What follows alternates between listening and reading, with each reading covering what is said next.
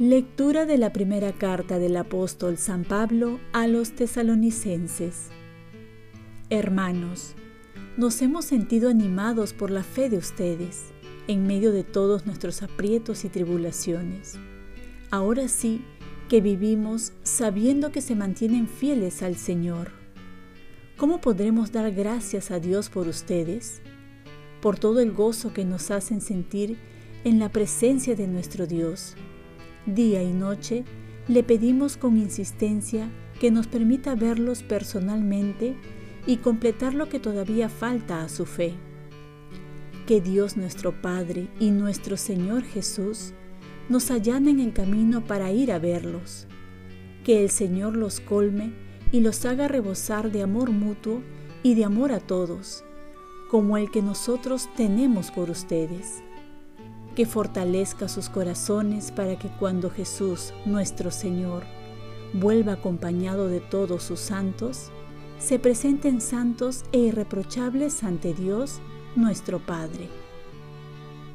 Palabra de Dios. Salmo responsorial. Sácianos de tu misericordia, Señor, y estaremos alegres.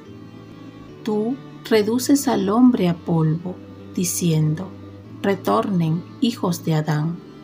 Mil años en tu presencia son un ayer que pasó, una vela nocturna. Sácianos de tu misericordia, Señor, y estaremos alegres. Enséñanos a calcular nuestros años, para que adquiramos un corazón sensato. Vuélvete, Señor ¿Hasta cuándo? Ten compasión de tus siervos. Sácianos de tu misericordia, Señor, y estaremos alegres. Por la mañana, sácianos de tu misericordia, y toda nuestra vida será alegría y júbilo. Baje a nosotros la bondad del Señor, y haga prósperas las obras de nuestras manos. Sácianos de tu misericordia, Señor, y estaremos alegres. Lectura del Santo Evangelio según San Mateo. En aquel tiempo, Jesús dijo a sus discípulos, Estén atentos, porque no saben qué día vendrá su Señor. Entiendan bien que si el dueño de casa supiera a qué hora de la noche viene el ladrón, estaría vigilando y no lo dejaría asaltar su casa. Por eso, estén preparados, porque a la hora que menos piensen viene el Hijo del Hombre. ¿Quién es, pues, el siervo fiel y prudente a quien el dueño de casa puso al frente de su servidumbre, para darles la comida a su tiempo? Pues dichoso ese servidor si al llegar su señor lo encuentra cumpliendo su deber. Yo les aseguro que lo pondrá al frente de todos sus bienes. Pero si es un mal servidor y piensa, mi señor tardará, y empieza a golpear a sus compañeros y a comer y a beber con los borrachos, el día y la hora que menos se lo espera, llegará el amo y lo castigará severamente y lo mandará donde los hipócritas. Allí habrá llanto y rechinar de dientes. Palabra del Señor. Paz y bien. Una vida fiel y prudente es vivir haciendo mi examen de conciencia. Todavía continuamos en el año de San José y hay una cita que muy bien refleja la vida de San José. ¿Quién es pues el siervo fiel y prudente a quien el dueño de la casa puso al frente de su servidumbre para darle la comida a su tiempo? Este siervo fiel es San José, esposo de la Virgen, que Dios lo puso al frente del mayor tesoro que es la familia de Nazaret. Y es así que la iglesia ha declarado a San José como patrono de la iglesia universal para que cuide de ella y la proteja de todo mal. El Evangelio nos invita, por un lado, a estar atentos a la venida del Señor, que nadie sabe, pero que es un hecho que va a suceder.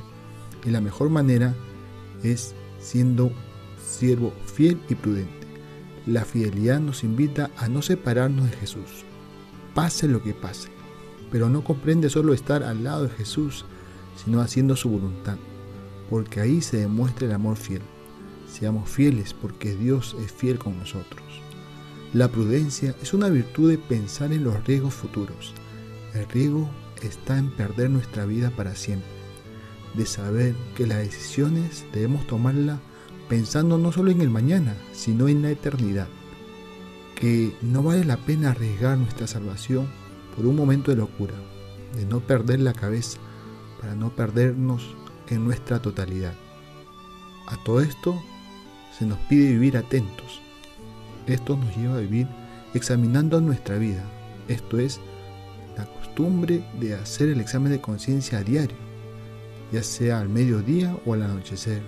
Preguntarnos siempre qué fue lo más importante del día, dónde perdí tiempo, qué cosas buenas he podido hacer, qué sentimientos albergo en mi corazón, cómo estoy relacionándome con Dios, con el prójimo, con la creación y otras preguntas más.